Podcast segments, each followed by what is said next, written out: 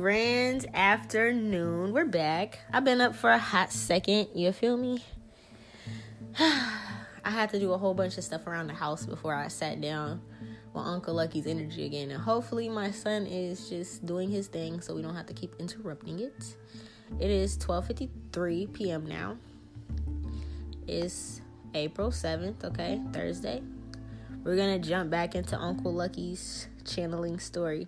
So, in between the story, once I noticed, like, these things pop up, he had me take notes on Scarface. Like, in certain instances of Scarface, that, like, the articles on the fucking papers and Google and stuff like that, a lot of stuff is hella false. A lot of the movies are, like, hella false. So, we're going to, you know, correct some shit. I hope y'all listened to that song So Lonely, because that shit was cracking me the fuck up. I just had to listen to it before I started again. Oh, that shit was funny. Anyways, let's get into Uncle Lucky's story. So, I believe we left off with the fact that um, his great-aunt, which is my grandma, okay? Um, she was the basically the most popular oracle in um, Italy, okay? So, my family's from Naples, okay? My family's from Naples, so they're uh, Napoli, or, like, Napoleon, basically. Um, she was, like, literally, like, the most famous. Everybody went to her, but they basically did not know that she was, like, related to the same people in the mob. Because it's, like, that would have been a huge upper hand for his enemies if they would have known that the Forest Witch was his great-aunt. Um, and he wanted to let you guys know that my great great grandfather was his um was his younger cousin, so they're like three years apart. He was born in Uncle Lucky was born in eighteen ninety-seven, and my great great grandfather was born in nineteen hundred, like literally the year nineteen hundred.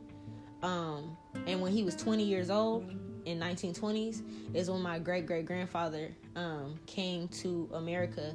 And was, like, doing the whole bootlegging operation with his family, okay? So, anyways, she taught him his magic, okay? Once she taught him his magic, it's like she told him, okay, like, you can't tell nobody else about this. You can't tell nobody that I'm your family. Um, and I feel like she was also, like, yeah, what I'm seeing is, like, she also said, like, even, like, the women, you know, like, don't even pillow talk with it. You feel me? Like, don't even pillow talk with the fact that, not even to the females that you're close with, you feel me? So, like, I feel like Uncle Lucky had, like, two wives or, like, two serious relationships, if I remember correctly. And even these two women did not know about his grandma. So, he really, like, kept that secret. Another thing, um, another thing he's telling me is, like, she let him know that he would be going on a trip.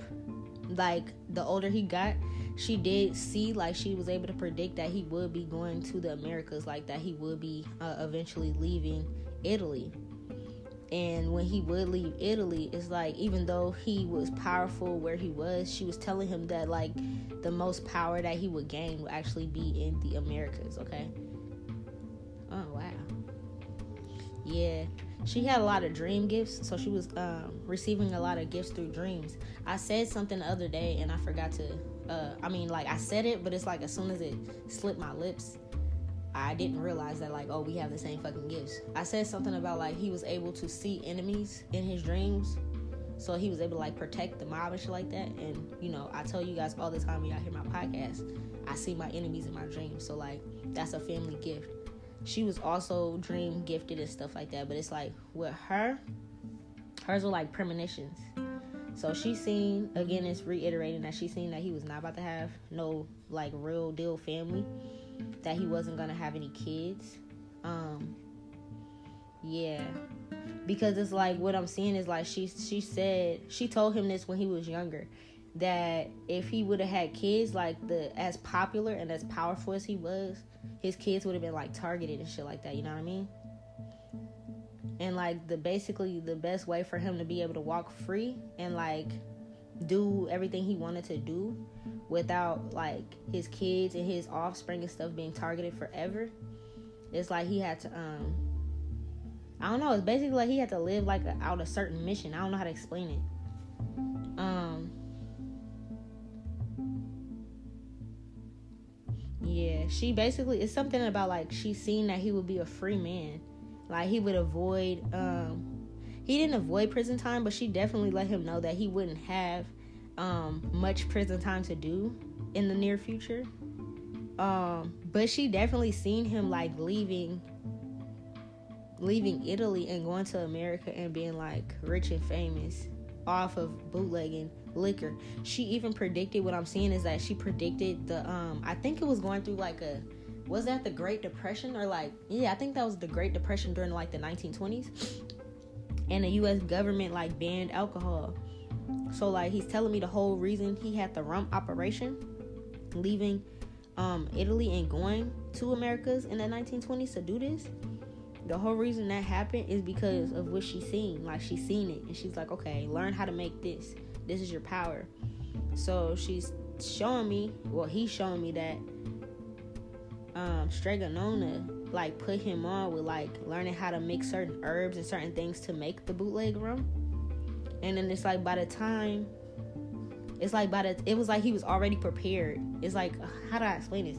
Like, since she predicted the Great Depression and stuff like that, while she was all the way in Italy, it's like um, they was ten steps ahead of, like, knowing what to start as the main operation going over to the Americas. So, um, I don't know if I told you guys, but, like, my great-grandfather, my great-great-grandfather, I'm not going to say his name because, it's like, like I said, we have to change our last names and shit like that, so it's, like, we're a little protected. Um, my great-great-grandfather, when he came over, he was, like, the shotgun man, okay? So, what the shotgun man and the mob means is, like, um... when they would be sneaking over on, like, I guess y'all call them banana boats. But when they would sneak over on the boats and shit like that, um, they would have the bootleg liquor, like, on board. And they would have, like, you know, some other mob members and shit like that. But, like, my grandpa in particular, um, he was a shotgun man. So it's like if anybody tried to stop the boat or, you know, because there's other people, like, trying to do crime shit around that time and all that. So if anybody tried to stop the boat, rob them, shit, even police officers, like the, the you know, the boats in the uh, in the water that's like police and shit like that, he would literally shoot them down. So yeah, I already knew that about my grandpa, but um that's like one thing that my great grandma tried not to tell us about him, because it's like she was a daddy's girl, so she tried to like keep his image as pure as possible. But it's like, I don't know, that doesn't matter to me. It's like, it is what it is, you feel me? They already did it. um Yeah, our, our family made hella generational wealth off of this rum, rum, uh, I think it's called rum running. It's like what they call it, rum running, but like bootlegging operation. They made like generational wealth, like for years and years and years to come. Yep. So all that money that my, uh, that my family's spending right now, it's, it's, it's, it's, uh, not just, it's not just Uncle Lucky's money. It's also my papa's money. They about to get their ass whooped. Because it ain't supposed to be theirs. It's supposed to be mine. Yeah, these dumbass. Okay. So, like... So, like, what I'm seeing now is... he's showing me a little bit more about, like... Who you showing me about?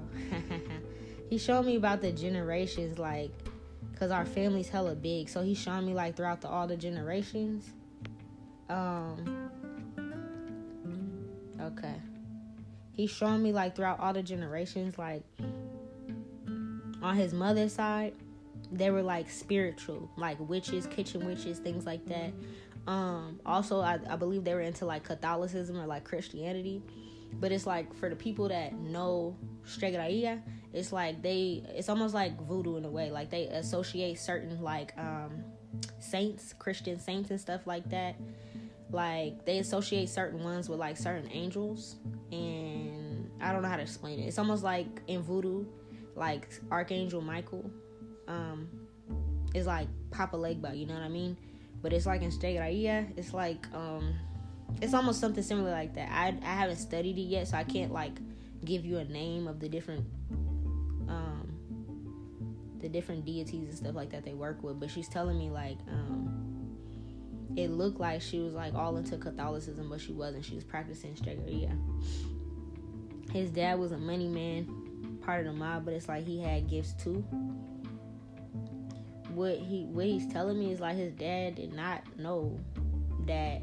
The only thing he did not see was that he was going to end up getting killed in um in New Orleans. He didn't see that. He's also showing me how, um, he showed, oh, that's crazy. He's showing me my papa, and, like, he was the boatman. So it's like, with papa, my, my grandpa, what I'm seeing is, is, like, the two cousins went into operation with each other. That's what I'm seeing. So, like, um, at this time, when, like, all this was going on in America, there was, like, um, war going on in Italy, right? And it's, like, I believe America was, like, you know how America always be trying to help people? They're, like, oh, um, you guys can come on over here. You guys can leave your home in Italy. Um, the immigrants, they come over here where it's safer because there was a lot of war going on and, like, famine and shit like that. Excuse me. Excuse me. So, um, what I'm seeing is, some of the family went over, like, some of the family on his mom's side, like the witches and shit, they went over on the boat. Some of the people from his dad's side that was into the mob, they, like, went on the boat too, but I'm seeing, like, their names were not what it was. So whatever the fuck they had their names marked down on the papers for, like, census or whatever when they were doing, it's like their names that was on the census is not their real last name. Because they didn't want they didn't want people in America to know that these are the mobsters coming over, you feel me? So one thing I can say is, like, one of uh no, they said I can't say that. Okay, fuck it. I can't even say that, okay, fuck it. So basically the names that are switched is, like, the names that are in Italy, it's it's a slight variation from, like, the names that we have out here, so that they wouldn't connect it to the same family. So the only example they're letting me give you is, like, if the last name was spelled with, like, a E at the end in Italy, they might have spelled it with an O or with an A or something like that at the end of it um, in America. Like a slight variation where it's like, nah, they're not tied to those people. That's hella smart. Um, and he's saying, like, my great-great-grandfather, he didn't even come over on the boat with everybody else because it was, like, a big-ass, like, Titanic-type size boat with a bunch of immigrants coming over. Um, he didn't get on that boat. He's telling me that him and and my papa got on, like, their own little banana boat. I'm gonna just call it banana boat, bro, because it's, like, one of them little, you know, them little paddle boat type shits. It's, it's big enough, like, for a couple people and shit like that. But it's, like, um, it ain't no, like, Titanic size uh, boat or nothing like that. I don't even know what they're called. A cruise size boat or something like that? He's saying, no, nah, we got on a banana boat, like, and they basically just followed behind the other one, is what I'm seeing. Yeah. When my grand, when my great-great-grandfather came, I told you guys, he was twenty, and I'm seeing that, like, my uncle was, like, twenty-three, something like that. Yeah. And what I'm seeing is, um, hmm, it's something about, like, they came here to America, and Strega Nona, like, told them something about, like, she was gonna end up passing. Like, she did tell them, like, um, they had to leave uh, Italy. I don't know what was going on in Italy. Like, maybe the family was being, um, like, maybe somebody was trying to take the family out because, you know, the mob was kind of, like, beefing with each other. Certain families were more powerful than other families, so it was, like, you know, that constant back and forth war. So what I'm seeing is, like, our family could have been targeted at that time, so it's, like, they kind of had to dip out. And it's, like, they couldn't just get on the immigrant boat because, like, some of the people that got on the immigrant boat was, like, looking for them type shit, you know, like the hitters. So they're telling me that the reason they got on the banana boat and kind of, like, snuck off and was un- behind it is because they was, like I said, they're ten steps ahead. They can tell when they're em- where the enemies are and shit like that. She she let them know that, like, she was going to end up being murdered, though. She did, she did, pred- like, she was able to predict her own death or, like, see her own death. But she told them, like, don't worry, don't fight, you know, don't don't stress over that because she's going to come back. That's powerful. So she came back as an ancestor baby, as a girl, of course, later on in our lifetimes. And if he allows me to tell y'all who she is, maybe I will. Maybe, I don't know. But, uh, yeah, so she basically seen that, and she told them, like, hey, you guys are going to have to leave. And, you know, they're like, okay, what are we going to do with you, great aunt, you know, grandma, whoever she was to them? And she's like, don't worry about me. Don't worry about fighting for me. I'm not even going to fight it. Like, she's ancient, bro. Like, she's hella fucking old. So she was just like, it's good. I'm going to end up, like, she did some type of spell or something to, um... basically just come right back through the same family, but it's like generations later, basically, you know what I'm saying? Yeah, she did something in the um she did something in the crossroads. So uh, people that do magic, they know that like the crossroads is like the spiritual realm. So like those four-way places, if you go in the middle during a certain time of day and you know you summon certain spirits and like that shit like that, it's like it's really like you're in the, you're in between worlds at that point in time.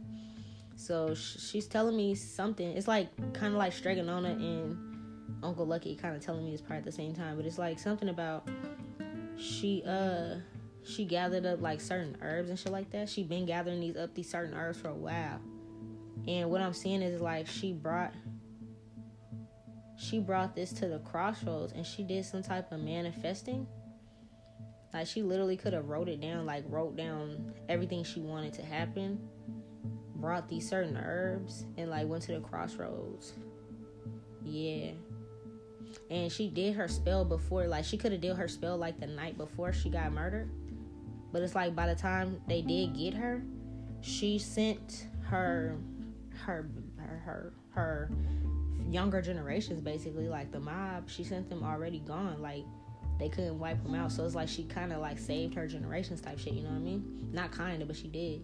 She sent them off, like, our family off with, like, money, money ideas, business ideas. She activated their gifts and stuff like that. So it's like they would be aware of what's going on. And she did let them know, like, don't worry about trying to fight for me because they're about to take me out, but it's okay. What I'm seeing is, like, they came up to the woods and, and murdered her. Um, so one of the things they're letting me know um, is since she was a witch and she was so powerful, like, they chopped off her hands. Because they felt like she couldn't do her craft if she didn't have her hands. And they could have, like, overkilled her, like, stabbed her to death, basically, is what I'm seeing. Yeah. And it's like they wanted to go after the family, but the family was already gone. So it's like, yeah, that's what I'm seeing. Um, she seen, like, when they went to the Americas. Remember I told you she told him that he wasn't going to have no kids.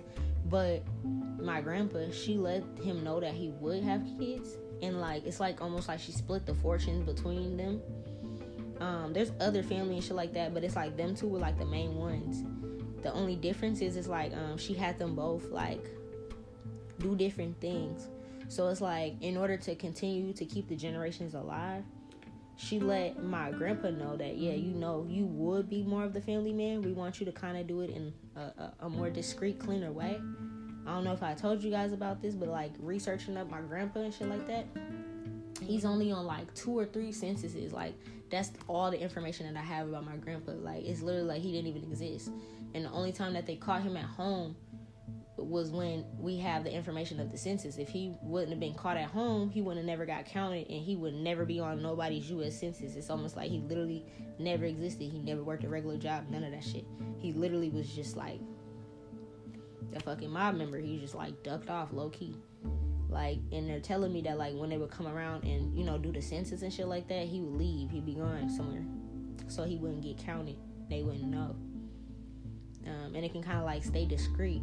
I'm also seeing, like, they could have had, like, money buried. Or they could have had, like, shit in the cut. So it's, like, it looked like you're a normal family making a little, lo- you know? They didn't, they didn't, they basically, like, when it came to my grandpa, they were living, living two different lifestyles. It's like my grandpa kind of lived like a normal lifestyle where it was like, oh, he looked like a family man and shit to the regular folks.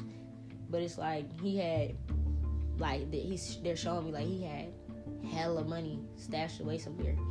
And it's like with, um, with Uncle Lucky, it's like um, he had to keep making money and shit like that. So it's like since he was never going to have any kids, he was cool with that and he was just trying to like keep building up the family, keep building up the stuff. So it's like that's why I went from just bootlegging to like racketeering, money laundering, and like gambling, like prostitution rings, all that kind of shit. Because it's like, all right, fuck it, you know, like I ain't gonna have no kids.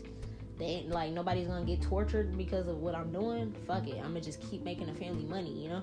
And it's like, um, yeah. So they lived two different lifestyles, but they were both in the mob. What I'm also seeing is like people, um. He showed me, like, people would gossip about Papa.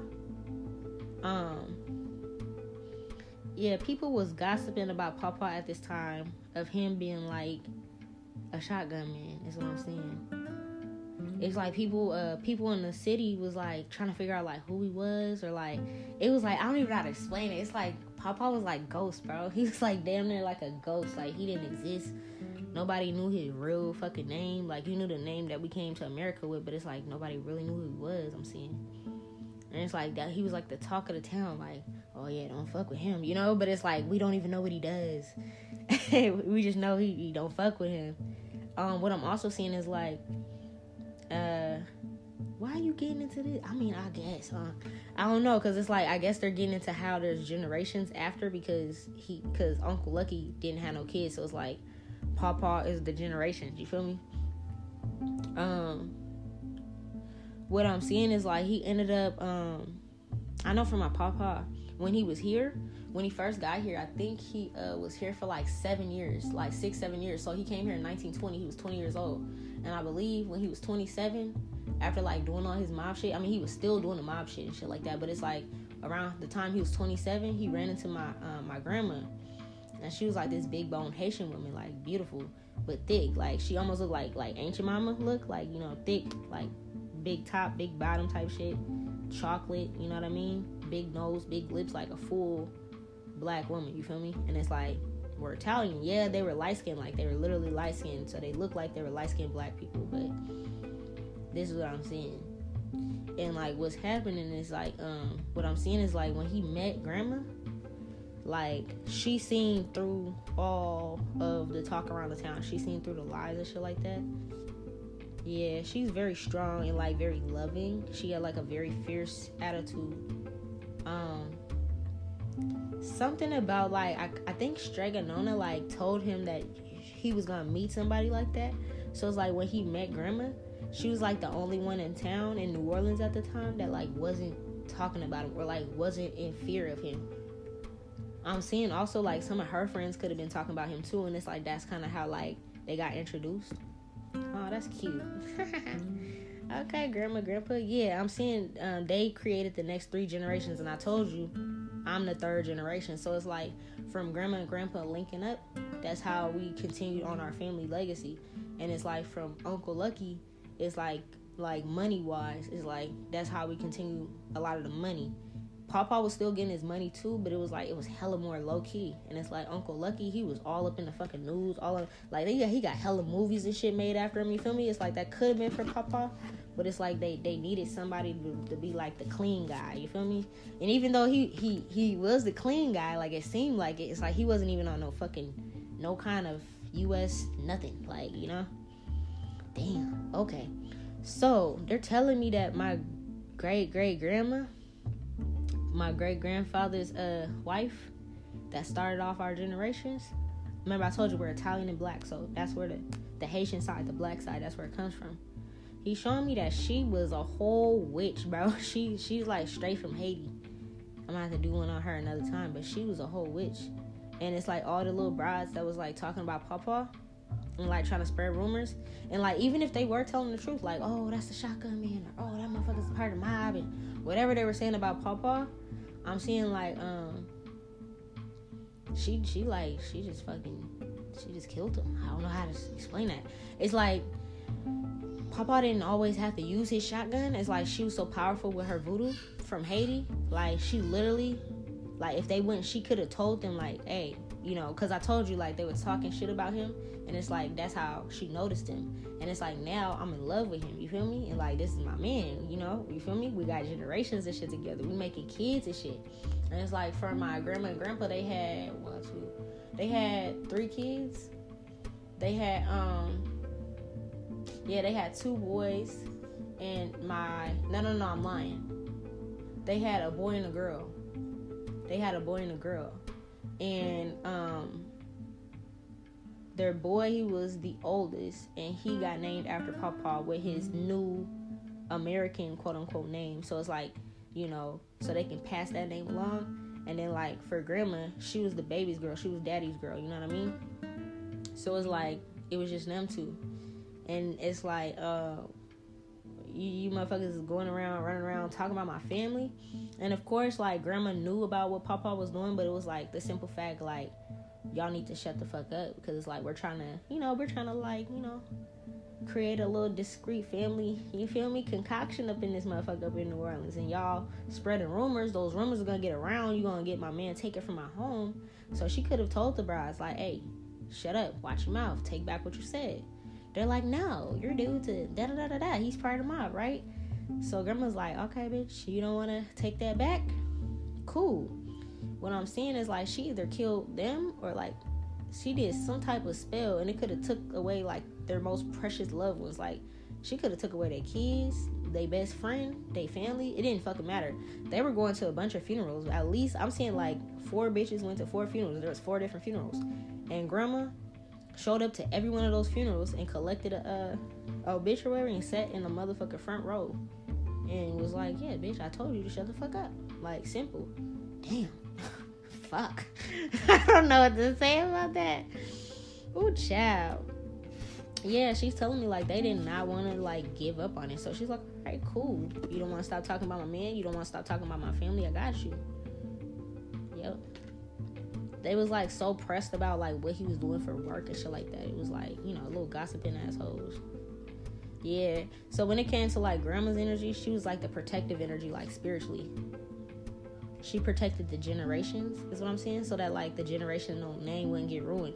Because it's like, if he would have, if they would have kept talking shit, and it's like, she wouldn't have did nothing, it's like, the whole cover would have been blown. You feel me? Like, well, damn, motherfucker, like, we was trying to do something. Y'all bitches won't stop talking. Now everybody's gonna come after us. So it's like, she had to shut them the fuck up. That was her protection. They shut the fuck up, okay? So she's telling me that, like, um, she continued to, like, it's like, her kids are growing up now, you know, now they got their own kids and shit like that, and, you know, so now we're three generations down is what I'm seeing. It's like, um, the third generation down, the third generation down is still protected by the magic that she put forward. Um, yeah, shit, by both of their magic, by, like, their reputation and their magic is what I'm seeing. Um, I can't, I cannot say that uh, the side of my family that's going against me is still protected. I told you guys, they told me they stripped this off. But, like, um... I know me and, like, my bro- uh, my son and all that kind of shit like that, we are. We still got that protection over her. She's telling me, like, she went to church and stuff like that, but she, she was into hoodoo is what it is. So it's like, she went to church and stuff like that, but, like I told you, when you mix voodoo and, like, uh, when when when we came over here to America, they had Christianity that was, like, forced upon us. It's like, we just mixed it together and did both, you feel me?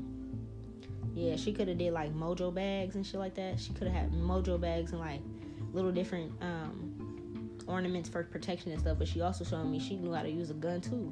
She's like, um, Papa was not the only one that knew how to use a gun. You feel me? What I'm also seeing is, like, she did, like, um,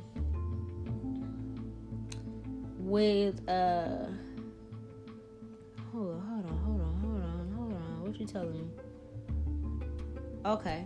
She's showing me that um that this rum, this this this rum, uh remember how it was bootlegging rum and shit like that? They're showing me that, like, this rum was used for more than, like, drinking purposes. Like, as far as, like, spirituality, grandma would use the rum that Papa would have from bootlegging, whatever he wasn't, like, doing with the mob. It was like she was in New Orleans, like, um doing, like, uh protection ceremonies and, like, uh, rum cleansing ceremonies and shit like that. So it's like she was using, like, her native um Haitian roots and stuff like that, and, like, using something that he made from scratch, you feel me, the rum, like, he made it from scratch and shit like that. So it's like everything has, like, the purest, most positive, high vibrational intentions in it, and she would, like, do, like, curing ceremonies and shit like that. I'm seeing that's how she also made money. For it's like she made money, he made money. He had, like, his his form of making it, she had her form of making it. What I'm also seeing is, like, um oh, that's filthy. They're showing me that my grandma, and I ain't even know this, my great grandma, the one that left me in her will, they're showing me that she also was, like, um she was a, a psychic. Of course we know that because my family, but I'm seeing, like, Um, she was taught this. She was she she wasn't taught to, like, practice this, but it's like she was taught this. So what I'm seeing is, like, back in the day, grandma could have did it in, like, the most discreet way, like selling, like, jars of food, or, like, even if they was, like, still selling rum in a way, like, you know, it was like damn near like medicine.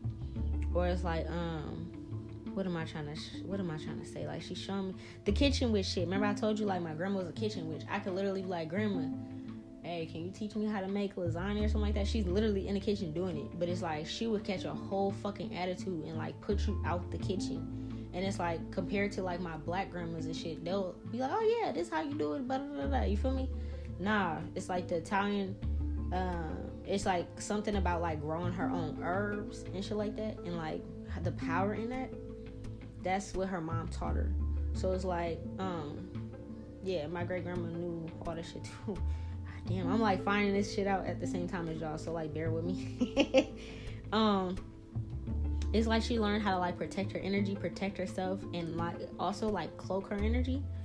So like anybody that know my great grandma when she was alive, it's like um she had like simple little jobs, but it like it's like the simple jobs she had, they were like good paying jobs. So it's like to the average motherfucker, you would think that she was just really good at saving her money and just, like, really good at, like, you know, managing her money. Because it's like, like I told you, she had, like, decked out marble fucking exquisite-ass motherfucking furniture, bro. I don't even know how to explain it. And it's like her house would be just so fucking decked out. Like, she always had a fucking house. Like, I never seen her in an apartment complex. And even, like, I think the only time I did see her in, like, some type of cul-de-sac situation, it was still, like, a townhouse. And all of them, all of them were, like, hers. And it's like, as far as what I remember with my great-grandma being alive, she had, like, interior design before. She did, like, some type of dentistry. Almost the same shit that I did. Dentistry, interior design, um, banking, and stuff like that. It's like, yeah, those are pretty good, you know, things to make money off of. But back in the day, you guys got to remember that, like, the cost of living was also lower. So how much money are you really fucking making until I have your shit that decked out? You feel me? So it's like, they're telling me that, um... all that, that that that abundance came from like grandma, um came from the fucking family. It was like the money's just like buried or some shit like that. She never had to struggle, she never had to worry about nothing. On um, one of those episodes, I don't remember which one it was, I think it said urgent message, and I was talking about what my my dad's side of family's doing to me, the little losers, the loser side of them.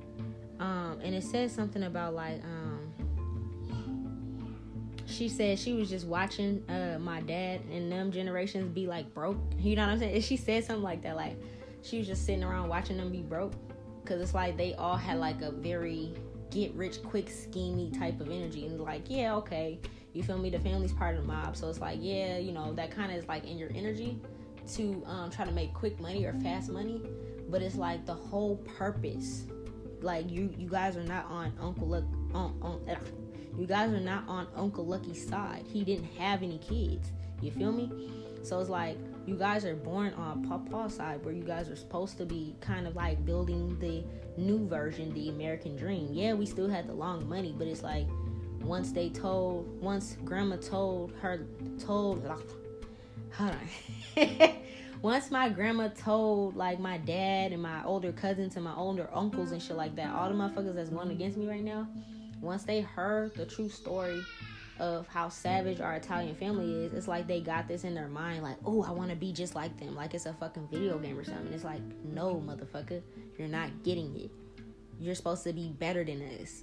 And it's like, so basically she's saying, like, she watched them be broke and go through struggles and shit while she was just kind of, like, sitting on the money that her parents gave her and that she uh, inquired from, like, Uncle Lucky and shit like that. Because it's like, at the end of the day, bro, y'all don't deserve it. She's like, y'all had y'all lives in shambles. Like, like the shit that they're doing right now proves why she didn't write them in the will. It proves why they wasn't supposed to get a, the no money, because it's like, y'all didn't know what the fuck to do with it. They're going around buying a bunch of stuff, making a bunch of fake ass businesses that ain't even standing for nothing or doing nothing. And even through these business, through these businesses right now, they're still trying to do shady work as if they were, like, part of the mob. I, I'm telling you right now, like, my dad has, like, some type of um eighteen-wheeler company truck business, and I promise you he's moving marijuana through other states and shit like that. Like, bro, what the fuck are you doing? How are you guys sitting on, like, thousands and millions of old-ass money from my ancestors that y'all stole from me? So it's like, y'all got it right now, and y'all still trying to do some criminal shit that's dumb as fuck. You know what I'm saying? So she's literally telling me that's why she just watched them be broke. It's like she looked into their futures and was like, nah, them motherfuckers ain't shit. This is funny. Yeah, so what I'm seeing is like um something about like, what am I seeing, Grandma? Okay. Grandma, like, she meditated a lot, I feel like. She's also saying, like, as her parents are getting older, um, they were doing a lot of, like, nature magic. It was like Papa could have retired from the mob at a certain point in time, which I know he did. I believe he was, like, in his, like, forties or fifties when he retired from it. But it was, like, he still had, like, royalties because that's our, this literally our family's business. So it's not like, oh, I retired from it and I'm just not going to get paid. No. It's like he didn't have to physically go and pop nobody no more. He didn't physically have to do none of that shit no more. But it's like he was still able to go collect checks and, like, money was still being dropped off and shit like that is what I'm seeing. It's like, um, what I'm also seeing is, like, uh, my great-great-grandparents was, like, as they were getting older, it's like they were starting to invest in land. Um, so they could have bought, like, different houses and different, like, land. And they could have actually, honestly, excuse me, they could have buried... Let me shut up. Let me shut up. Let me shut up. Because I don't want to say it and then my fucking loser-ass family is going to try to... No, you know... Nah, I'm not going to say shit. You feel me? Let me shut up. But yeah, they just... They got they got hidden money. Let's say that. Yeah, they got hidden money. I'm not going to tell y'all where I see that it's at because that's my business. But they got they got hidden money in different places and shit like that. And it's like, um... It was at the point, like, they literally had no stresses, no worries. They were making money, like royalty money, from being a part of the mob in their sleep. That's all I'm seeing. Um, now what they're showing me is like, okay, now what I'm seeing is like, okay, so now we're on the generations. We're, we're I, I think they're like trying to bring me down in the generations now. So it's like, okay, boom, we heard a little bit about Uncle Lucky's story. And it's like now he's kind of telling me about like the side of the family where I come from, where there's more generations going on. And it's like, I'm seeing the generations now. So it's like, my great-greats getting older now. And it's like, now it's my great-grandma's time, right? And it's like, she was so fucking balling with it. She was literally making money in her sleep because of the royalties and shit she was still collecting from the mob type shit, you feel me? So it's like, she literally was living plush, making money in her sleep. She was even dreaming of ways to make money as well. What I'm also seeing is like, um... she had a daughter, okay? I knew that. So it's like she had a daughter. And what she seen in her dream was that she was going to end up having a daughter. So it's like, um, let me see. She got, she had a bunch of kids, but it's like the daughter that they're talking about is my immediate grandma, okay? So the one that's going against me right now. So like I told you, um, my greats and my great-greats and on up, that was like the good side of family where it was still like harmonious and love. Yeah, they was part of mob and shit like that, but they were still fucking family. They didn't go against their own family. They went against other motherfuckers for money and shit like that, but they did not turn on their own people. Italians are really particular and very like loyal to their fucking families, you feel me? So it's like the whole reason that my family's about to get fucked up right now is because you guys turned on me for some fucking money that was not even y'all's, you feel me? So it's like, yeah, they're dumb. Um, so yeah, grandma seen that she was going to end up having a daughter, okay? And the daughter she had first was my, um, was my immediate grandma, my dad's mom, okay? And what I'm seeing is like my immediate grandma, she has gifts, so she's like a medium. I don't know whether she knows this or not, but like she can talk to the dead and shit like that. You know what I'm saying? Like, if she was really on her shit, she could have been, like, the type to do, like, seances and use, like, Ouija boards and, like, really use pendulums and shit like that and, like, communicate with other spirits. Kind of like what I'm doing, basically. And, like, she also seen in her dream that her her first daughter, which is my grandma, was going to have a son. And her first son was my dad, right? So it's like, um... So, damn, y'all just be dreaming up these gener- generations and shit, right? So, yeah, so she seen that her first kid was going to be a daughter. Then that her daughter was going to have a son, okay? Um, and what I'm seeing is, like, um, she was seeing that, like, something about moving forward when it came to the money. Like, I think back in the day, like, she thought that, like, because... of course, it's like she can see only so far into the generations. So in her dream, she was able to see like the next two generations. And it looked like in her dream that it was like she was supposed to give the money to my dad. You know what I mean? Like in a dream, that's what it seemed like, you know? But what I'm seeing is like um, that took another change of direction at some point in time. And yeah, and I and, and it was supposed to come to me, okay? Hmm, what changed? Okay, the thing that changed is that I was overburdened. And I was the overburdened one. I wasn't supposed to be the overburdened one. So it's like what I'm seeing is like um, grandma was young. My great-grandma, she was young. She didn't even have her kid yet. And she had a, a dream, a prophetic dream about the future. And it was like, okay, cool. So she's having a prophetic dream about the future. And she's like, okay, I'm going to have a, a daughter.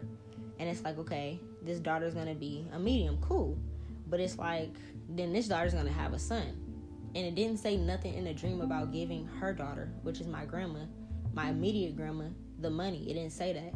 It said the money was supposed to go to her son. So it's like, okay, cool. So basically my grandma's like, all right, y'all, I'm just going to sit on the money for a minute. Then it's like the older she got, and now like these beings are on this planet. Like her daughter's here and like her grandson is probably born now. It's like at that time her dreams started to change. And what took place with that is like I'm seeing like um she could have noticed once she mentioned the money. And like remember I told you she could have mentioned um yeah I'm seeing that like the family get-togethers and stuff like that when they're talking, and you know this this is their mom and their great-grandmas and stuff like that, and they're sharing the family stories. Like once she noticed that their energy switched and they became greedy and they became like competitive with each other, then it's like that's when the energy switched and she's like, mm, I'm not about to give that shit to my daughter. So she kept sitting on the coin. So it's like damn. So it's like damn. She been sitting on it for like two generations now. You feel me? Well. Yeah, yeah, she's been sitting on it for two generations now. And it's like, all right, cool, well, fuck, who am I supposed to give it to, right? So it was like, okay, none of these people are able to hold the weight of this of this money. So it's like she's trying to figure out, like, what other options do I have? And, of course, like I said, she's, um, she's like, you know, there's there's cousins and there's uncles and aunties and shit like that. But it's like I'm seeing that everybody that she told the story to, it was like um, their money, I mean, their, their, um...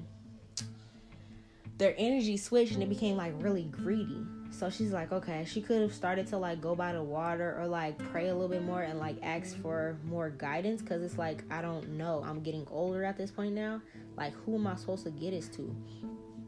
And what I'm seeing is like she's explaining when I came in, when I was um at her at her house, and at this time, this is like a couple years ago, this is like in twenty eighteen when I came to her house. And remember, I told you guys, I haven't seen my family since I was like three, four, five years old, around that point, because like my dad was stalking my mom. Like he was having other people stalk my mom and shit. It was just getting real crazy and like violent and shit like that, right? So like I had to leave. Um, I had to leave. Oh, well, we all had to leave. Like me, my mom, and my sister had to leave New Orleans and leave Houston and come all the way up here to the Pacific Northwest, because it's like he was trying to have everybody that he could in his power, his homeboys and shit, follow my mom everywhere. Kind of like what my child's father is doing to me now, that was happening with my dad and my mom, basically. So it's like she left.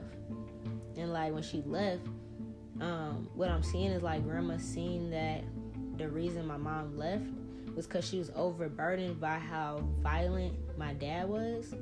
Um, and like something about, yeah, something about like she seen this.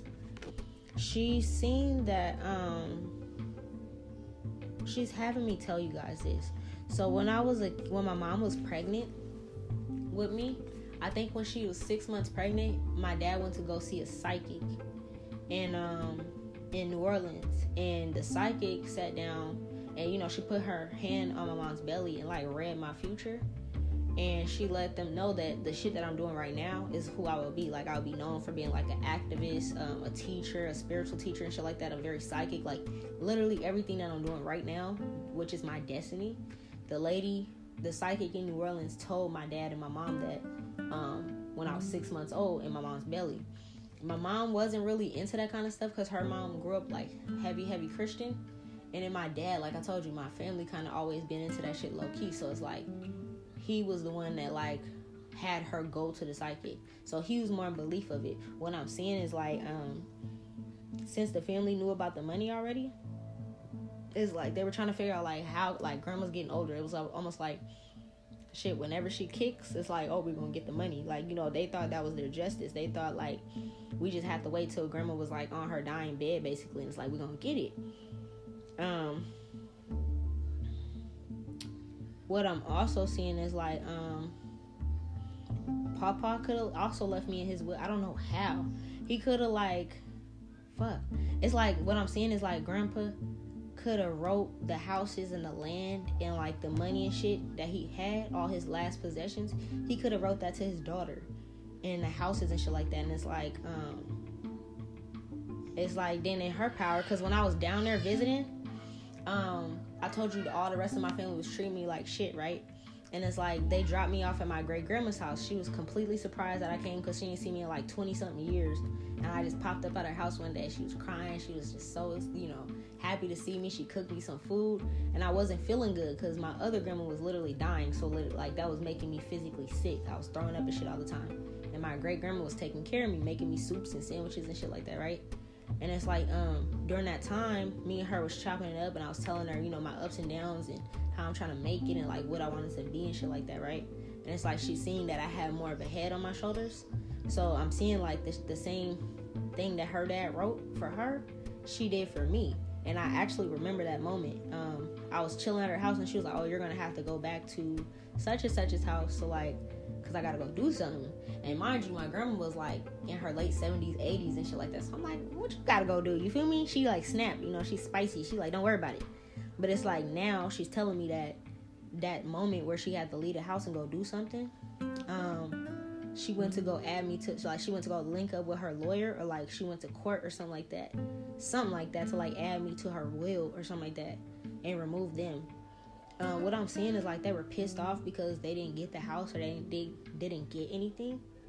Um, and what I'm seeing is, like, yeah, they, like, oof. They, if they're in the house right now, they're getting kicked out the motherfucking house. If they try to sell her house, it's like, all that shit's mine. So, it's all gonna come back to me. But, yeah, they're basically telling me that. That's crazy. Okay, let's see what else Uncle Lucky gotta say. Because I'm like, this shit's crazy. We done went to the generations and shit. Okay, Uncle Lucky, let's see. Where we at with it? Let's see, let's see. Okay. Damn, that's like, okay. Let me see. What we talking about, Uncle Lucky? Let me see. What we talking about? What we talking about? Okay, now this is getting back to some mob shit now. Okay, cool. Because I'm like, we done went to a whole nother spin of things. I'm going to stop it right here, and then we're going to pick it back up and, and, and talk about some more Uncle Lucky stuff. Because I'm like, he done spent it off and talked about the future generations and shit. We'll be right back.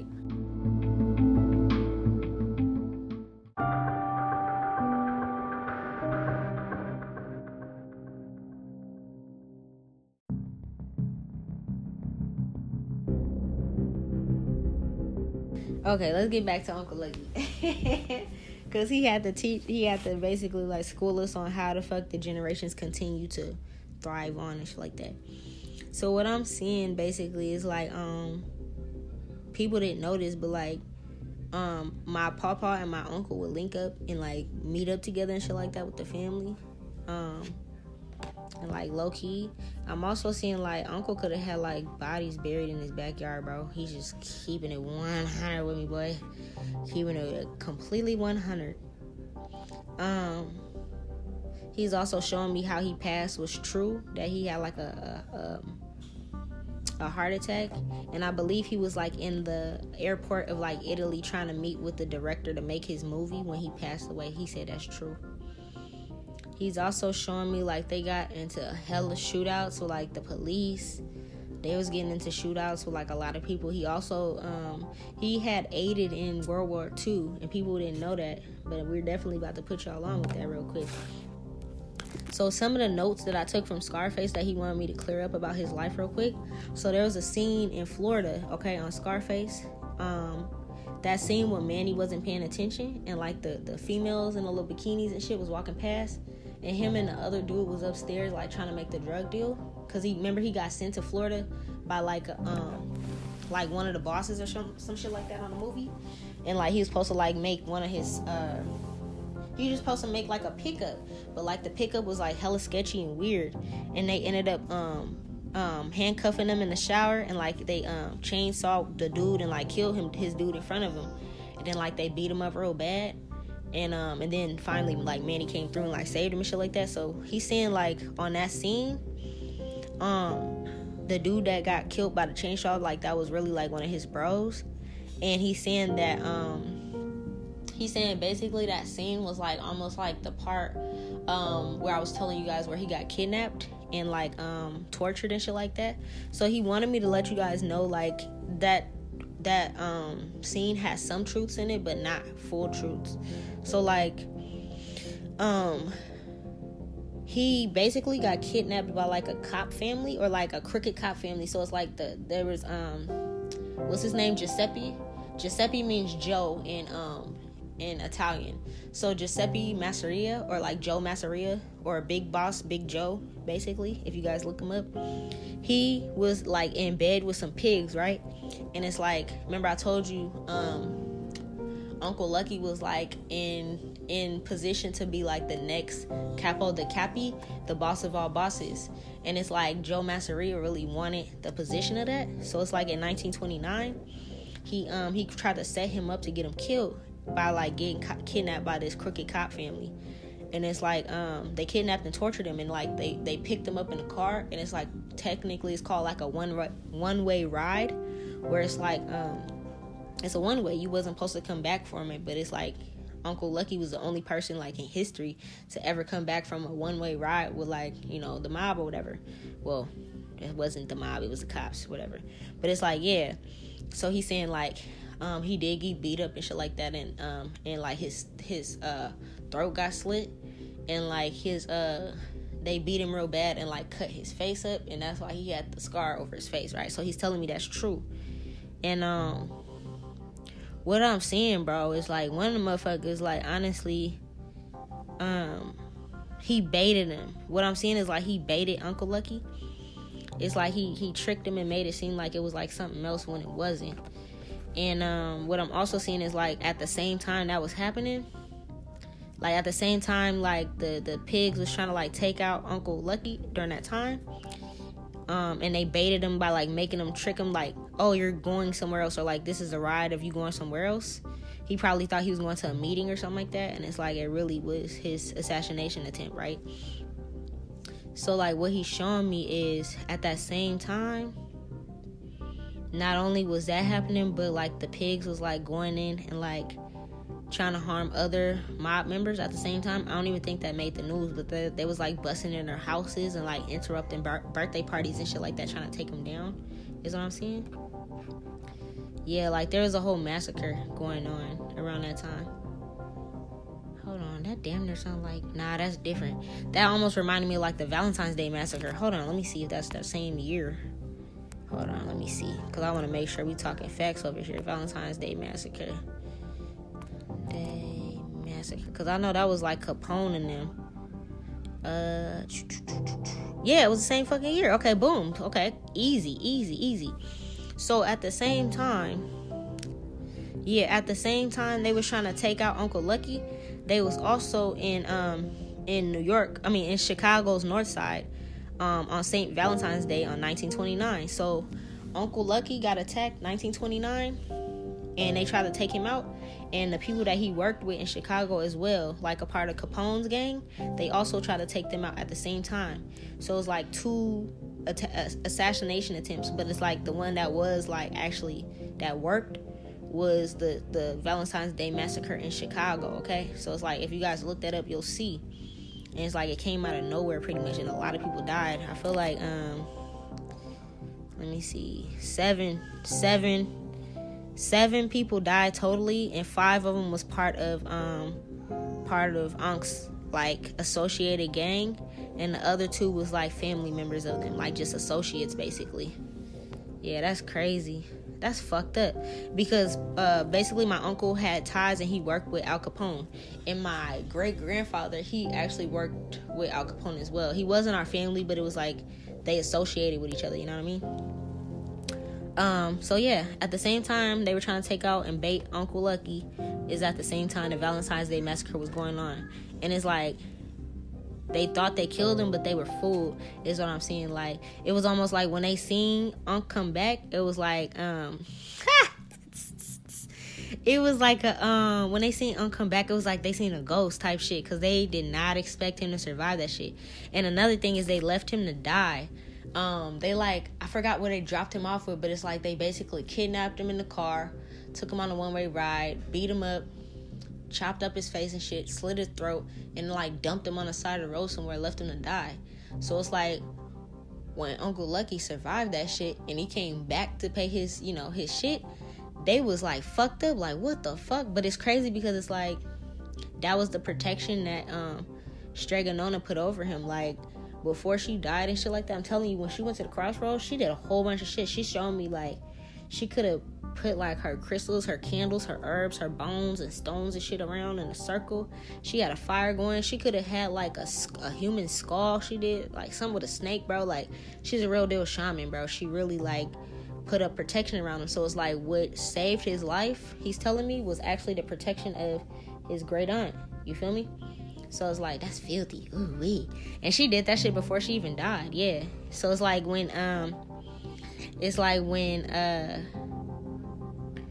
when he survived that shit, he's like, damn, like, you know, he, he was thinking about, like, damn, that's, that's, that's, it's like when he was able to open up his eyes and, like, breathe again and, like, you know, when he was getting patched up and, like, being healed and shit, he's like, damn, like, that's my, that's my, uh, that's my great aunt and shit like that.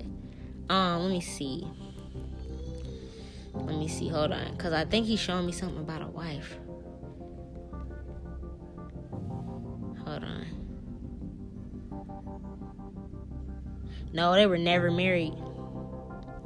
They were never married. They were. He, she was the love of his life, but they were never married. What I'm seeing is like um, he could have been scared that she. Um, he could have been scared that she would have died, or like she would have been killed or something like that. So it's like he tried to like yeah he purposely did not want a family, didn't really want to marry nobody or nothing like that.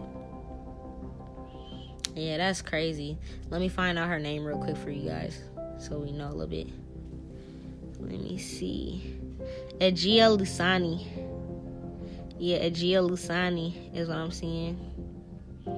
Yep, yep, yep. She was twenty years younger. God damn. So you must he must have been a little older when they got together. But it's saying that they never married, okay? That's crazy. Ejia Lusani. So yeah, I'm seeing like um he was afraid that like his reputation was gonna get her killed. Also, what I'm seeing is, like, um, he could have met her a little bit soon after all this uh, happened, when he, like, def- basically, like, became Scarface, okay? So now he want me to take y'all to the scene. Um, this is funny as fuck. He want me to take y'all to the scene where, um, on Scarface, okay? So remember this scene. When Scarface was in the club and, like, he was just chilling, right, by himself that day. And I think he was kind of going through something because, like, I think that was the time where he caught his sister in the bathroom with dude. And, like, he just slapped dude up real quick. And it's, like, a couple nights after that, it was, like, he was kind of in his feelings about it. And he was at the club by himself. And it's, like, everybody was mad at him. His friends was mad at him. His sister was mad at him and shit like that. So he was in the club by himself. He's saying um, that scene when um, when the two hitters was, like, shooting at Scarface, he said that was false. And um and it was like doctored, and like the scene after that, after he got the hit put on him and he went to uh I think his name was Frank in the movie. He went to Frank's office and Frank tried to act like he didn't order the hit on Scarface, right? And like he called him out and he shot Frank, or Manny shot Frank or whatever, right? So he's telling me to tell you guys what really happened, right? So he's saying that part was flipped, okay? So like um So, like, what happened, like, um, how do I explain this? He's basically saying it was actually based on the assassination of Giuseppe Joe Masseria, okay? So, Joe the Boss in nineteen thirty-one, so, like, two years after Joe ordered the hit on Unc and and like by the cops and shit like that, and Unc survived it. He like took two years to kind of like lay low and shit like that. And I believe during the time he like he ducked off and he, like he went to like fuck I forgot like he went to like Chicago, and then from Chicago he like ducked off in like Arkansas or something like that.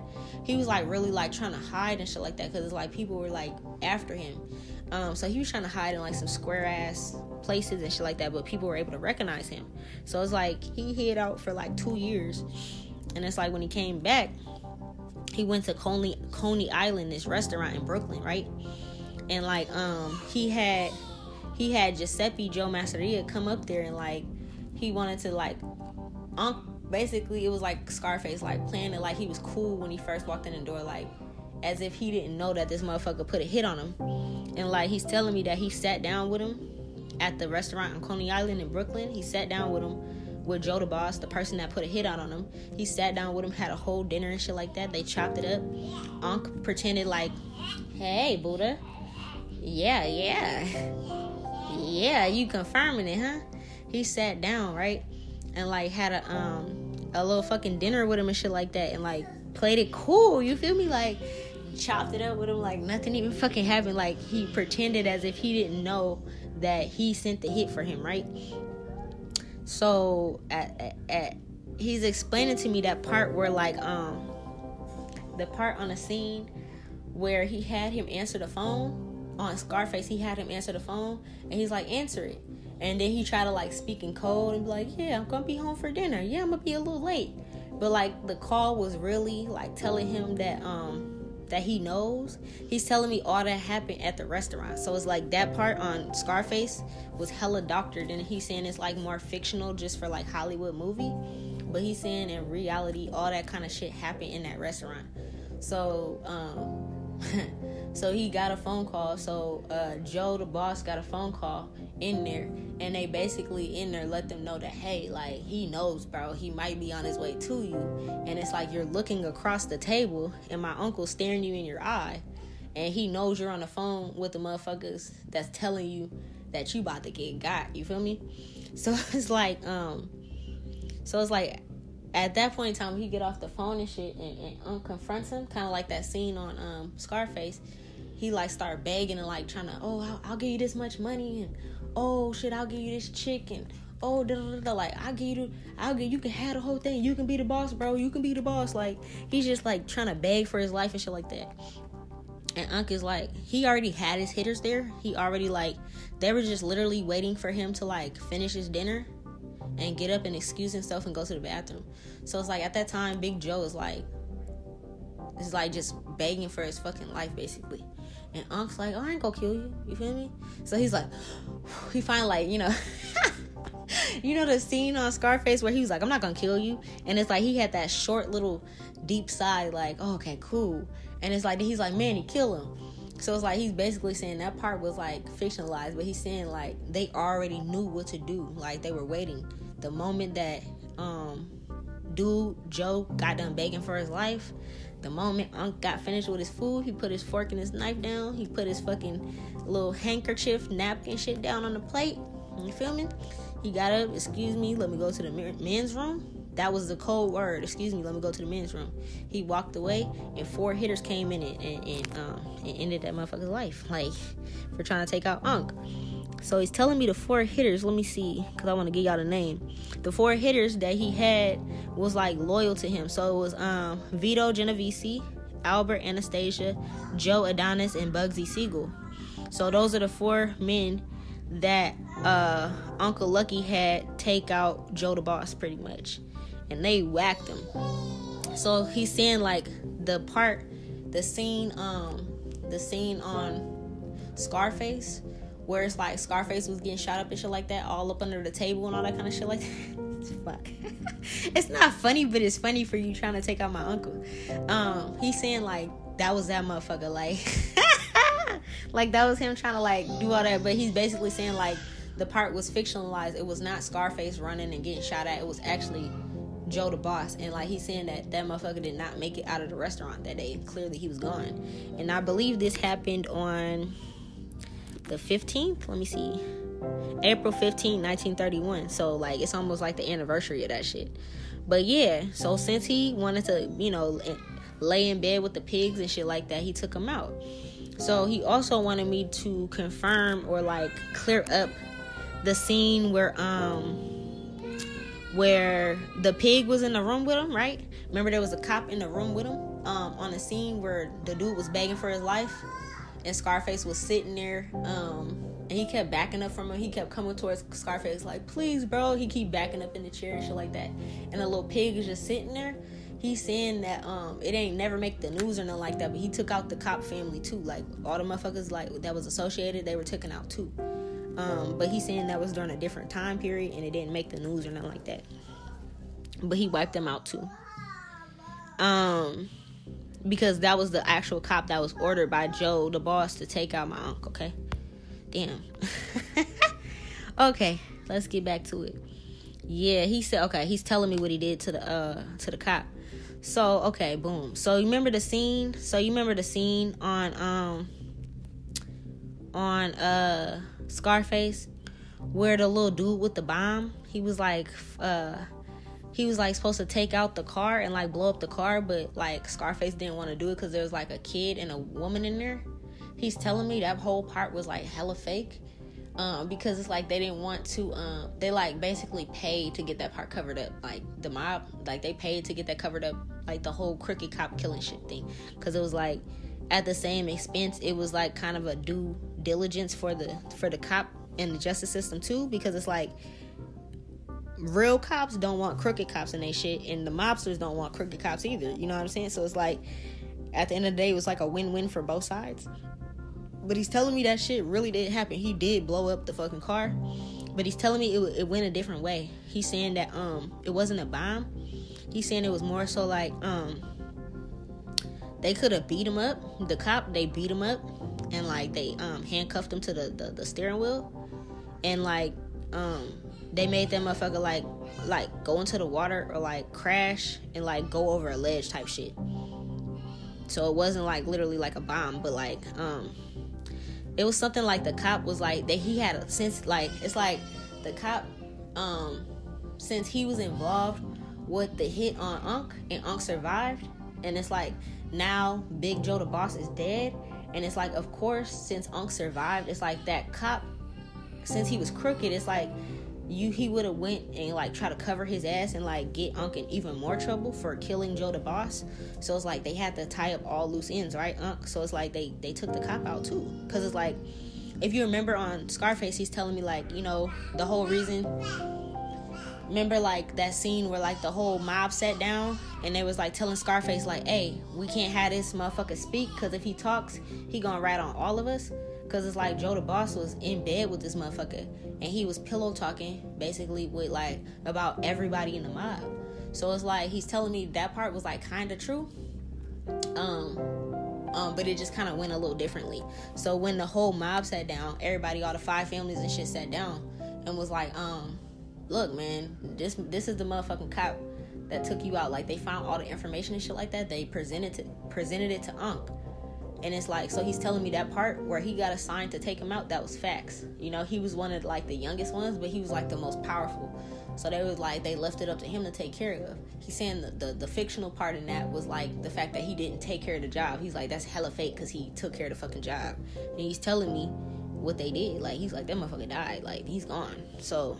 that was, like, because the next day, he was supposed to go to court, and, like, he was going to be singing in court, and, like, he would have took down the entire mafia. So, they beat him up, handcuffed him to the car, and made that motherfucker take a, a dirt nap. Well, he said a water nap, because he went into the water and sunk. That's what I'm seeing, like, the car and all that. Damn. All right, uh, you feel me? Yeah, they said he wasn't even, they weren't even able to find bones, bro. Damn. Okay, what I'm seeing is, like, he knew about everything. He knew about, like, hidden bodies. He knew about, like, how they got rid of certain bodies. Like, there's some people that just went missing and shit like that. What I'm seeing is, like, damn, Unc. Um, yeah, he knew about, like, bones. He knew about, like, Like, remember how I said some some people, like some motherfuckers, like Unc on his on his mansion and stuff like that, like in his backyard, he could have had like bur- buried bodies or just like buried shit like that could get him caught up. Basically, that motherfucker even knew about that because of Joe the Boss. So it's like all of this would have made the news type shit. So they had to whack him. Yeah, they like, we had to whack him. We had to do this shit fast. Yeah. He became a dead man walking. Like, literally, once he, uh, once, once Uncle survived, he became a dead man walking. That's what I'm saying. Uh, okay. He's also showing me, what is he showing me? Oh, damn. Damn. What I'm also seeing is, like, be, like, they tie up all loose ends, bro. Like, When, when when when you see the movies and shit about tying up loose ends, like, it be hella facts. He's showing me, like, they tied up all loose ends that had anything to do with him, like his whole family and everything. Like, he had a wife at home. Um, he's showing me that, like, he's showing me that the, on a Scarface, the woman with the gun. You know that little part where she was watching the T V and shit like that, and she came out of nowhere with the gun. He's showing me, like, that was real, like that was a real chick. Um and. What he's saying is, like, that scene was hella doctored, but, like, those people that attacked him and shit, th- that was the cop family, basically, that they were trying to, like, show. And the woman with the gun, right, she was with the shits. They took her out, too, but it, they're telling me, like, she went out blazing, pretty much. Like, she could have lived, ducked off somewhere on a farm or something like that. And I'm seeing, like, they took out her and the kid and everybody, bro, everybody. This could have made the newspapers or something like that, and it could have just seemed like, oh... Um, this cop's entire family was, like, slaughtered out of nowhere in their home, and we don't know where the cop is, though, or some shit like that. I don't know. But it's, like, um, what I'm seeing is, like, they popped her. Like, they they could have execu- execution styled her. Yeah. Nah, they did more than that. They shot her and stabbed her up. Like, she got fucked up. Yeah, she got fucked up, bro. Damn. Damn. I'm also seeing anybody else in the family that was involved, any other, like, crooked cops and shit, they, um, damn, they tortured them motherfuckers for what they did to Unc. Um, you know that, like, those movies where, like, motherfuckers be putting, uh, what movie was that? Because I feel like that was, that was a mob movie, I just don't remember which one. But, like, those mob movies, nah, that was on Columbiana. But he's saying that shit really be happening. Where they, like, take, um, uh, uh, that little... electric screwdriver and shit and put it through your legs. Yeah, they're showing me, like, they done did that shit to a couple people. That ch- that same chainsaw, they done did that shit too, is what I'm seeing. Damn, bro. Who child? See, this is, I'm telling you guys, these are my fucking ancestors. So when people be fucking with me, I'm like, okay, bro. I don't, sometimes the shit that I be saying, it don't even be, I can't even put words to what people, like, look, they gonna get your ass. Leave me alone, bro. I don't even know how to say this shit. Like, these are my fucking ancestors, bro. You think they're gonna let you guys keep stealing my work and keep fucking with me and sending me black magic? No, they're gonna fuck you up. I'm like, I'm speechless. I don't even know what to say. Oh, my God. Yeah, they're saying they took everybody out. They even had, like, Unc is showing me, like, okay. So he's showing me, like, the prostitutes they had and shit like that. The prostitute ring and shit they had going on, it was deeper than that. He's saying they just wasn't, like, selling their body and shit like that. Like, it was way deeper than that. They had, like, some of them were, like, in the nursing field and shit like that. So even the motherfuckers that might have escaped and made it to the hospital, like, say you survived one of the hits from the mob and you in the hospital, they gonna have one of their uh, prostitutes go up in there that work there and take you out, period. Like, I'm literally seeing this, bro. There's no escape. Like, goddamn. Yeah, because it's like motherfuckers was just ratting on each other. Trying, It's like at that time, everybody was trying to one-up each other. And he's like, fuck that shit. Okay, so now he's telling me about World World War Two. Ooh, I finally said that right. They be hard to say that shit for some reason. So, he's telling me he was in jail at the time, right? So, he's kind of skipping a little bit ahead. And he's talking about, like, when he actually... finally went to jail. And I think this is because Henry Hill, remember I told you Henry Hill, the whole reason of how we got the story Goodfellas is because Ray, Ray Liotta's character, he is the snitch. Like, Henry Hill, the main narrator and shit like that, the whole reason we know about any of that kind of shit was because of um Henry Hill, the snitch, the rat, right? So it's like um he's saying that once all that information came out and Henry Hill was just singing to the fucking uh, feds so that he can get lesser time on his sentence, he's saying like um uh, Unc had to go do some time, right? And and the time that he was like about to serve, or the time he was supposed to serve, was like um I believe it was like thirty to fifty years, like based on like all the charges he had. He was supposed to be in there for like thirty to fifty years, right? But it's like he wasn't, and the reason he was not, it was because he's saying that like he he basically like played the government in a way. So like during that time, I believe this is like in the forties. Let me see. Let me make sure. Let me see. Let me see. Let me see. Uncle Lucky, when he go to jail, I believe it was like forty-six or something like that. Let me see. Yeah, he was sentenced thirty to fifty years, and he went June sixth, thirty-six, okay? So it was a couple years after he had um, Joe the Boss wiped out and shit like that. Everybody's still booming and shit like that. And it's like, um, he got sixty-two charges of prostitution brought up on him, right? So he got sentenced to thirty to fifty years, right? And it's like, um, while he was in prison, and like waiting like waiting until like officially be sentenced, because he was like, you know, you're in prison for a while and it's like you got to go through the court and all that shit, right? So it's like he wasn't he didn't officially have that sentence yet, right? So while he's going through court and all that shit like that, he was still running shit from inside the prison. Like he still had hella respect. Um, and like I said, he was officially named the boss of all bosses, but he didn't want that title because he tried to get rid of that title so everybody felt equal.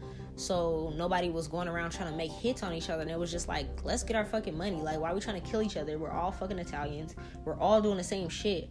Stop trying to be one up and you be the boss over me and da da da da. Let's be the boss of our own families and let's all collectively get money. That's basically what like Unc was about, right? So he was like, people respected him and shit like that. And even though he was in prison, he still had like main operations going on from prison. You feel me? He was still calling shots and shit like that. So it's like, um, once he actually got sentenced, and they're like, all right, boom, you ain't getting out for like thirty, fifty years. He's like, oh, bet. Cool. All right. So he took Frank Costello, right? Because Frank Costello fucked with our family, like tough. That's like somebody that really fucked with our family, right? So it's like he gave the leadership to Frank Costello, because he's like, if no, if if if I'm not about to run it, I'll trust bro to run it. You feel me?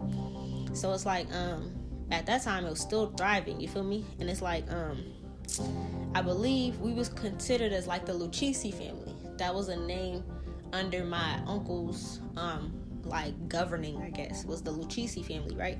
So that's when it was like the Lucchese crime family, and you know, we was all doing a little thing, everybody's getting along and shit like that. It's like five families under that, but as a whole it's like the the Lucchese crime family, right?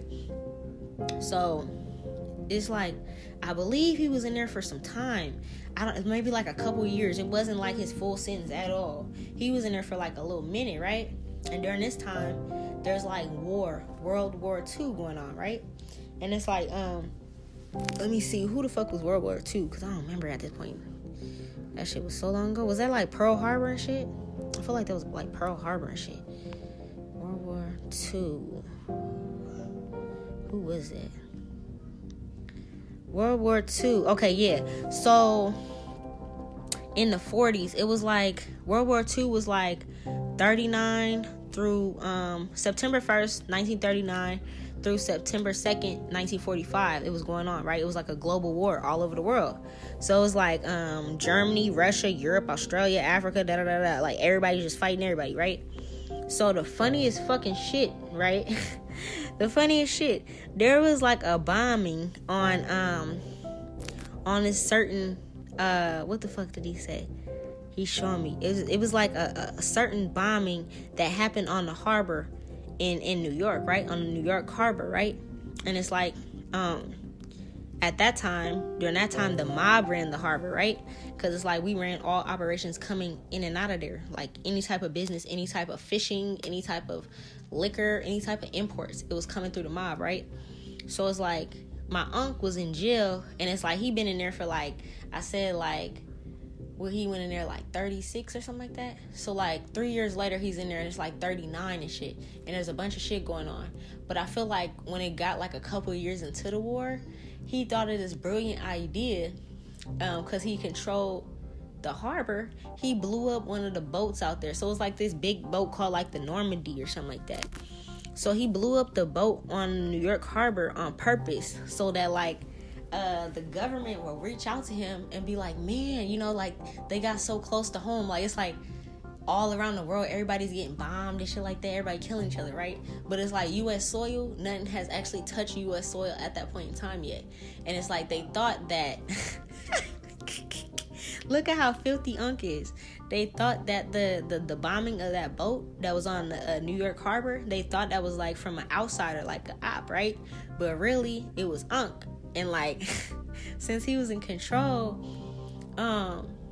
They basically, like, the government reached out to him when he was in prison. It was like, bro, um, hey, like, you know, we know that you still, like, we know that you're not, like, the, the boss technically anymore, but we know you still got pool. You think you can, like, um, use some of your pool pretty much and, like, um, help us out. And, like, basically, like, they needed his help for, like, protection and shit like that. And he's like, yeah, you know, we, we got that. So basically, like, at some point in time during World War Two, the U S did utilize the, the Italian mafia um, to help fight with the war, right? So, like, look at how smart Unc is. So what he did is he blew up the shit himself, and then he uh, he, he was like, yeah, I, I'll fuck with you guys. Like, you know, it was nineteen forty-two. That's what it was. In nineteen forty-two. Um, it was a luxury liner called the Normandy. So, um... So he's like, yeah, I got you. So it's like, I got you, but if I'm if I'm gonna help you, I need to be moved to like a, a more comfortable prison. You feel me? Move somewhere where, you know, I got more of my peoples there, or it's just better circumstances. You feel me? And at the time, he also was like, um, I also need, like, you gotta lessen up my sentence. Like, bro, I'm up in here for thirty to fifty years. If I'm gonna help you guys with World War Two, like, I'm about to damn near... He's like, look, he's he's caking it. Like, this is some hero shit, you feel me? I need to get the fuck up out of here. So, like, they was like, all right, man, we'll move you. And then, like, you know, in a couple years, you can get out versus, like, fifty years, you feel me? So he's like, good. So he negotiated with the U S government to uh to leave and go to a different prison.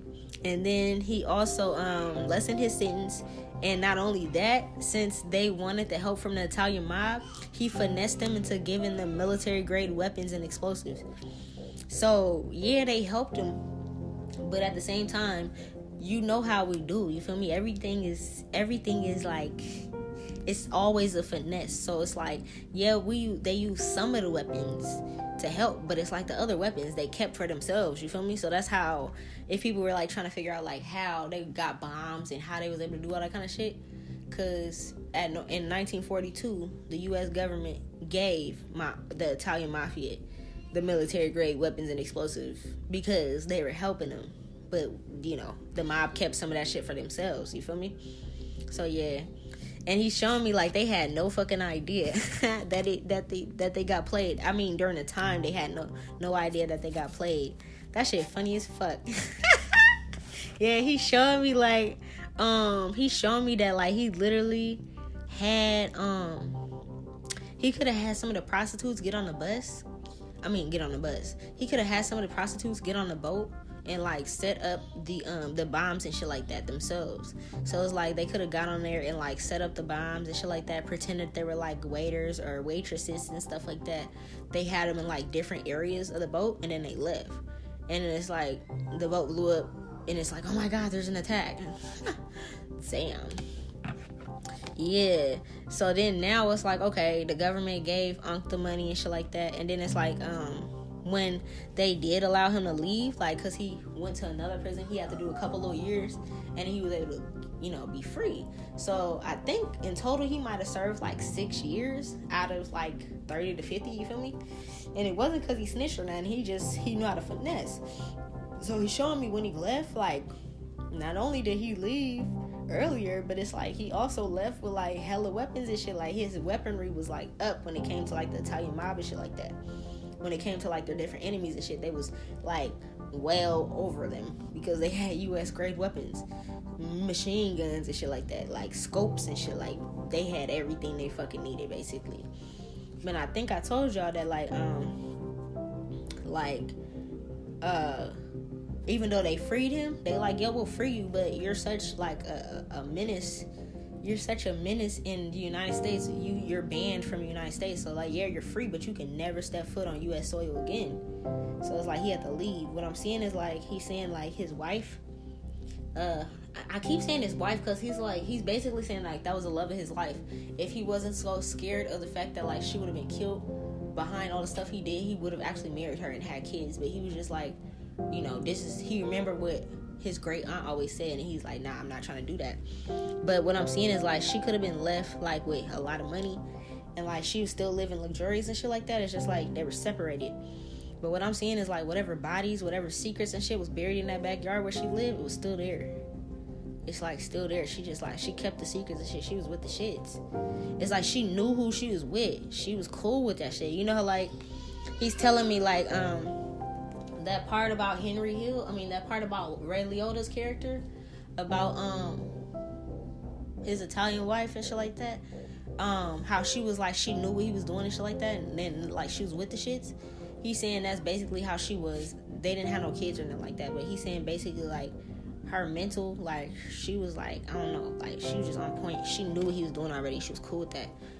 She wasn't tripping. Yeah. I'm seeing, like, also, like, he's seeing, like, um, another reason he didn't want kids, because, like, some of the, the, the people's kids were targeted. I'm seeing, like, some, some people's kids actually did die because of them being a part of the mob and shit like that. Yeah, they, when they were at, it's like, if I can't touch you, I'm going to touch your kids, and, like, that's the last thing he would want to do. Yeah.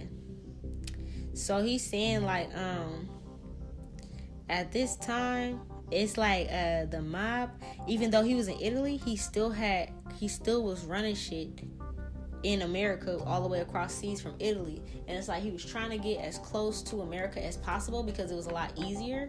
So what he was doing is, like, he was in Italy and he was sneaking off and trying to, like, sneak out. He was going through, like, different parts of South America.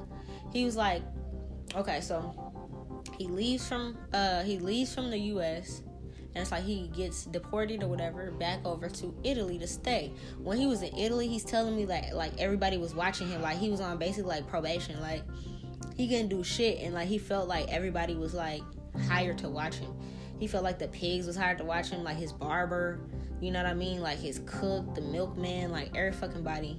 Because, like, like I told you, he didn't want to be in Italy because the motherfuckers, like, was killing our family out there, you know. That's the whole reason the family went to America, was so that the generations can continue. Uncle Lucky with the business and Papa with the family, you feel me? So it's like, when he went back to Italy, he was, like, almost, like, a little annoyed or, like, paranoid a little bit, because it's like, um, he knew that, like, anybody could come get him, because it's like, they know who the fuck you are, they know your family, you know? So it's like, being in America was even un, even more unsafe. I mean, being in Italy was even more unsafe than him being in America. So what he's showing me is, like, he didn't really um, like going to these. He didn't like being there, and it's like he had to, like, check in with a probation officer all the time, and, like, you know, do these little classes or whatever the fuck they had him doing. Like, basically, he wasn't completely free. He still had to go check in with a little P O and little shit like that. But he's saying, like, everybody was in bed with everybody, and, like, he didn't trust going to the nurses or the doctors or nothing, because it's like he felt like they was trying to kill him, because, like I said, they killed his great aunt, and, like, they were about to kill the whole family and shit like that. Yeah, so he was, like, scared a little bit, like, not really scared, but just, like, on edge, like, hella cautious, trying to be, like, ten steps ahead. He's telling me that, like, he had bombs, like, he could have had, like, bombs and shit like that on him, or, like, little grenades and shit. Like, he was really, like, you know? Yeah, he was, like, he was seeing that, like, um, people were thinking of, like, bombing his house or, like, trying to really hurt him, is what I'm seeing. Like, they had, like, you remember I told you we can see our enemies in our dreams? So he could have been dreaming about them trying to, like, bomb his house, or the nurses trying to take him out. He was, like, able to see this stuff before it happened.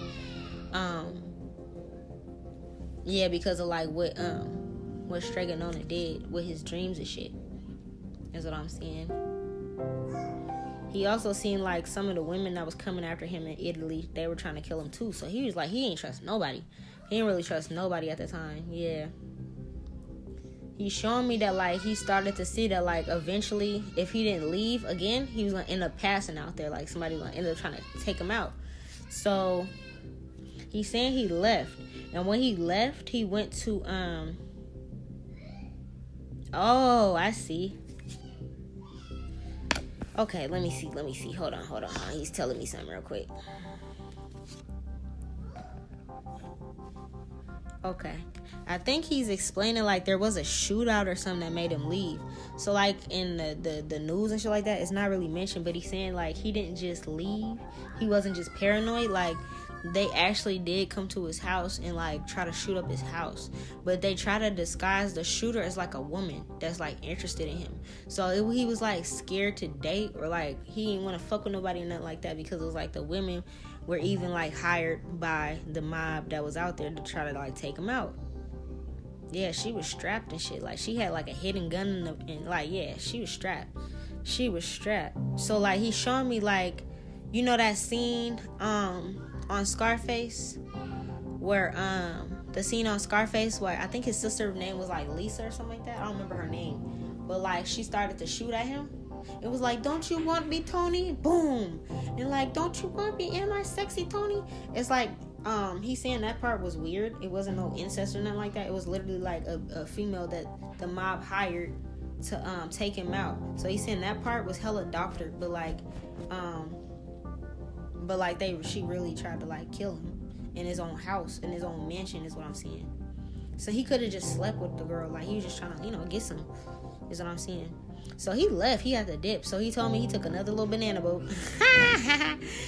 Unc took another banana boat and he went from Italy to South America, and he had to go through a different couple places in South America um, until he got to Cuba. So it's like he felt like he was a little bit more safer towards the Americas and not Italy for sure. He couldn't step foot on like North American territory, but shit, South America was free game. So he was up and through South America for a little bit. And he's saying, like, he made his way through South America, and then he wanted to go to Cuba. But it's, like, something about he couldn't just go directly to Cuba. So it's, like, he kind of, like, had to sneak. Because, like, people were... It's, like, the ops was, like, trying to track him, is what I'm saying. So, like, he had to sneak around and um and go hide off in Cuba. And he felt like, you know, well, Cuba, he can still run operation and run things in the mob. But just, like, in a more comfortable setting where he didn't have to worry about his own life being taken, you feel me? And he's saying um yeah he's saying when he left, it was like, it was still like Italy was still like, when he had to go back to Italy, it was still like going through a hard ass time. Like um but the bosses and shit, the mob was still after each other, everything was like chaos and shit like that. Um he's saying like it was still famine, the the, the stores are being looted, like nobody had enough money. It was still war. Like, it was literally a fucking war going on. And on top of that war going on, the mob was after each other. So, it's like, it was just too much chaos. I think it was, like, called the Italian War or something like that. But he's showing me, like, the, the grocery stores and shit was on fire. It was, like, people was scavenging for food and looting and shit like that. Like, it was really, like, dead bodies on the fucking street. Cars flipped over, like... It's literally like, damn, you deported us back, but you don't even know what the fuck is going on. And he's saying that this is going on because, like, they were also a part of the World War. Yeah, so they had fucking army tanks and every, like, it was, like, literally, you had me leave. Like, at that time, America wasn't directly being attacked. Yeah, they were part of the World War, but it's like, um, U S soil was, like, protected. And I told you the only thing that happened on U S soil, it was actually Unc, so... no other foreign countries actually did anything at that time. So, like, um, he's saying, like, all the other countries, though, they were, like, fucked up because they were actively, like, in war. Like, guns going off, tanks, you know, soldiers, captains and shit like that, like, really walking past dead bodies, walking past dead kids, families and shit on the street. You gotta go run into the store and grab you some food and hope it's not spoiled and run back to your house and hope, you know what I'm saying? It's like your, your neighbor's house might be getting bombed. So he's telling me that's why he had bombs and shit like that. Like he brought over some grenades and some guns and shit like that because he knew when he was going back, it was going back to war. That's the whole reason that they left and came over to the United States. But it's like when the family left and came over to the United States, the war was just in Italy between each other with the mob. But like now, a couple years later, after being out there for a while and coming back and being forced to come back, it's not just the mob at war, it's literally a part of world war. So he's like, it was way worse. He said motherfuckers was like, yeah, he said there was bodies floating in the water and shit. Like, it was, damn. He's like, it was really, like, crazy. Damn. Yeah, he was like, you can, damn. Yeah, he was like, you can literally, like, walk past people's houses and, like, see them bombed or, like, them on fire in their fucking living. Like, the whole house is on fire. You see somebody's body on fire. Or you see, like, a burnt corpse there. Like, it's just death everywhere you turn. So he's like, um... it wasn't all peaches and cream and shit like that. He's like, people wasn't even really able to eat and shit like that. Like, nobody wanted to talk about that part, though. He, they're just like, oh, yeah, ship him back to where he came from. But it's like, this is like, there's still war going on. Yeah. Yeah, it was like kids had to defend themselves. Kids was hiding and shit with, like, axes and things like that. Like, it was really crazy. Um... Lots of dead bodies all along the water, all along the coast, all along the beaches and shit. Damn. Husbands and wives being separated and shit. He's telling me all this. That's crazy. Zam, zam, zam. Yeah, some people were just like, they didn't know what to do because it was nothing but death around them. They lost their whole families and shit. So it's like people was jumping from buildings, committing suicide and shit like that. Damn. That's sad. That's crazy because it's like, I'm thinking about, like, other foreign people that be coming here, and it's like, you trying to escape this type of shit, and then it's like, the U S deports you, and it's like, bitch, I just came from motherfucking war. Like, what the fuck, bro? Yeah, that's crazy. Yeah, it, would, it got to the point, like, um, it's like, people had to stand, like, people was going, you know how, like, on Katrina, and Hurricane Katrina with my family in New Orleans, um, well, all my people in New Orleans, when they had to, like, stand on roofs and stuff to save themselves, it's almost like that. Like, people was climbing to the top of the roof so that, like, you know, they can get help from, like, the, the flying by um, helicopters and shit. Because it was like there was some, like, rescue crews, I guess, going around. He's telling me that, like, I'm almost done, Baba. We're almost done with this episode. Um, let me hurry up. He's telling me he's sleepy. Yeah, it's like people were standing on top of the roofs trying to get the attention of, like, the flying by helicopters to get saved and shit like that. And if they weren't able to get saved, he's telling me, like, those were the people that jumped from the roof and shit like that after a while. Kids was dying. Brother, little brothers, little sisters, shit like that. Like, um, he's saying even, like, the royal-type mob families and shit, like, everybody was passing. Goddamn. Okay, you guys, I'm going to end it right there for this episode because we have so much more to talk about. But my son sounds like he needs my attention, so I'm going to go, you know, make sure my, my baby's good. Um, we're going to get back here with Uncle Lucky and the family story because this was a little bit, like, of Uncle Lucky's story. And the other first half was, like, talking about how our generations got started. You feel me? So I hope you guys enjoyed today's episode. We'll tap back in later or possibly tomorrow for the next part. Again, remember, the motherfuckers that be listening trying to send me shit, baby, it ain't nothing but a prayer away for me to send Uncle Lucky to your motherfucking house, honey.